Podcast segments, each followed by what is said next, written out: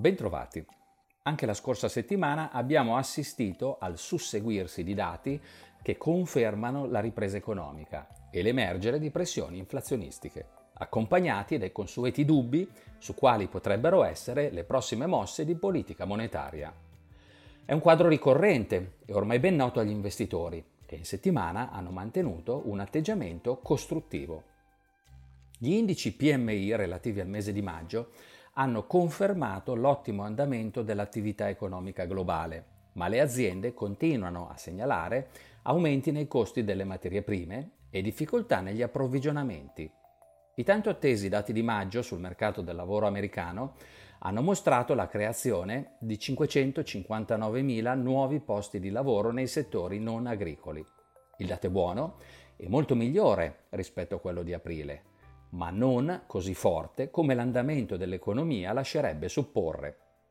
È questa un'ulteriore conferma delle difficoltà che le aziende americane stanno avendo nel reperire personale, tanto che i salari stanno accelerando. La crescita anno su anno, registrata in maggio, è stata del 2% contro lo 0,4% di aprile.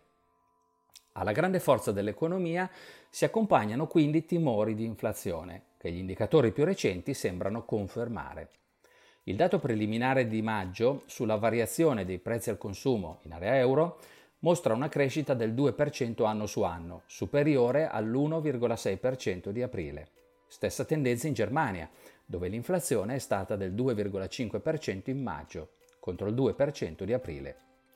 La Federal Reserve continua a considerare transitorio il rialzo dell'inflazione e quindi a rimandare la riduzione degli stimoli monetari.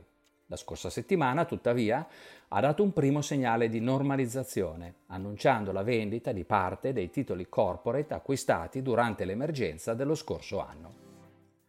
In questo contesto i listini azionari hanno chiuso una settimana positiva, con l'indice MSI World delle azioni globali a più 0,6%, lo Standard Poor's 500 a più 0,6%, il Nasdaq a più 0,5%, l'MSI Emerging dei paesi emergenti a più 1,5%.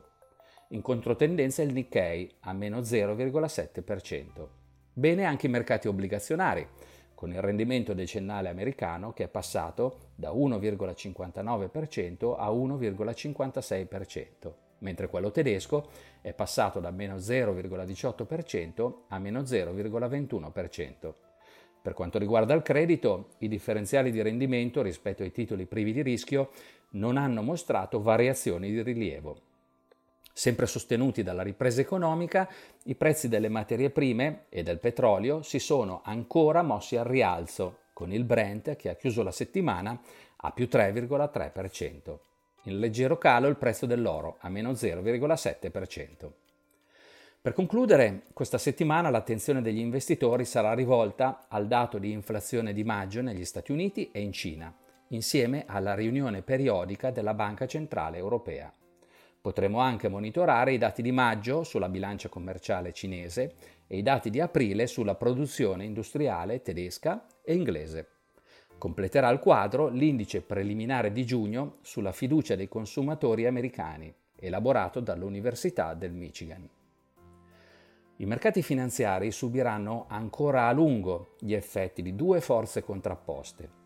Da un lato il rinforzarsi della ripresa economica, dall'altro la necessità per le banche centrali di normalizzare la politica monetaria onde evitare che le pressioni inflazionistiche sfuggano al controllo.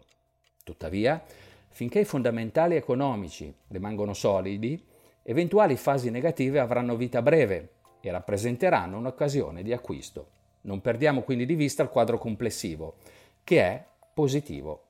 Vi ringrazio per l'attenzione, vi saluto e vi do appuntamento alla prossima settimana.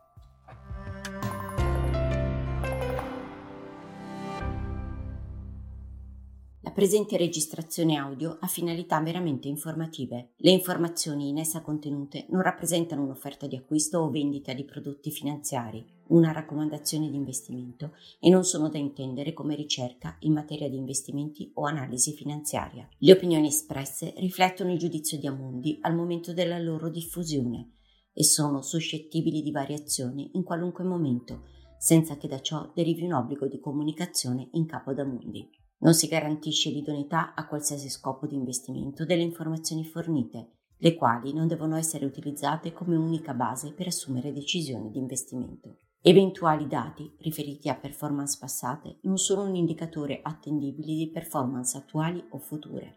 Investire comporta un sostanziale grado di rischio. L'investitore, prima di qualunque investimento, è tenuto a prendere attenta visione della documentazione relativa allo strumento finanziario oggetto dell'operazione, la cui sussistenza è disposta dalla normativa vigente. Le informazioni contenute nella presente registrazione audio non sono dirette alle US person, così come definite nel US Regulation Act della Securities and Exchange Commission.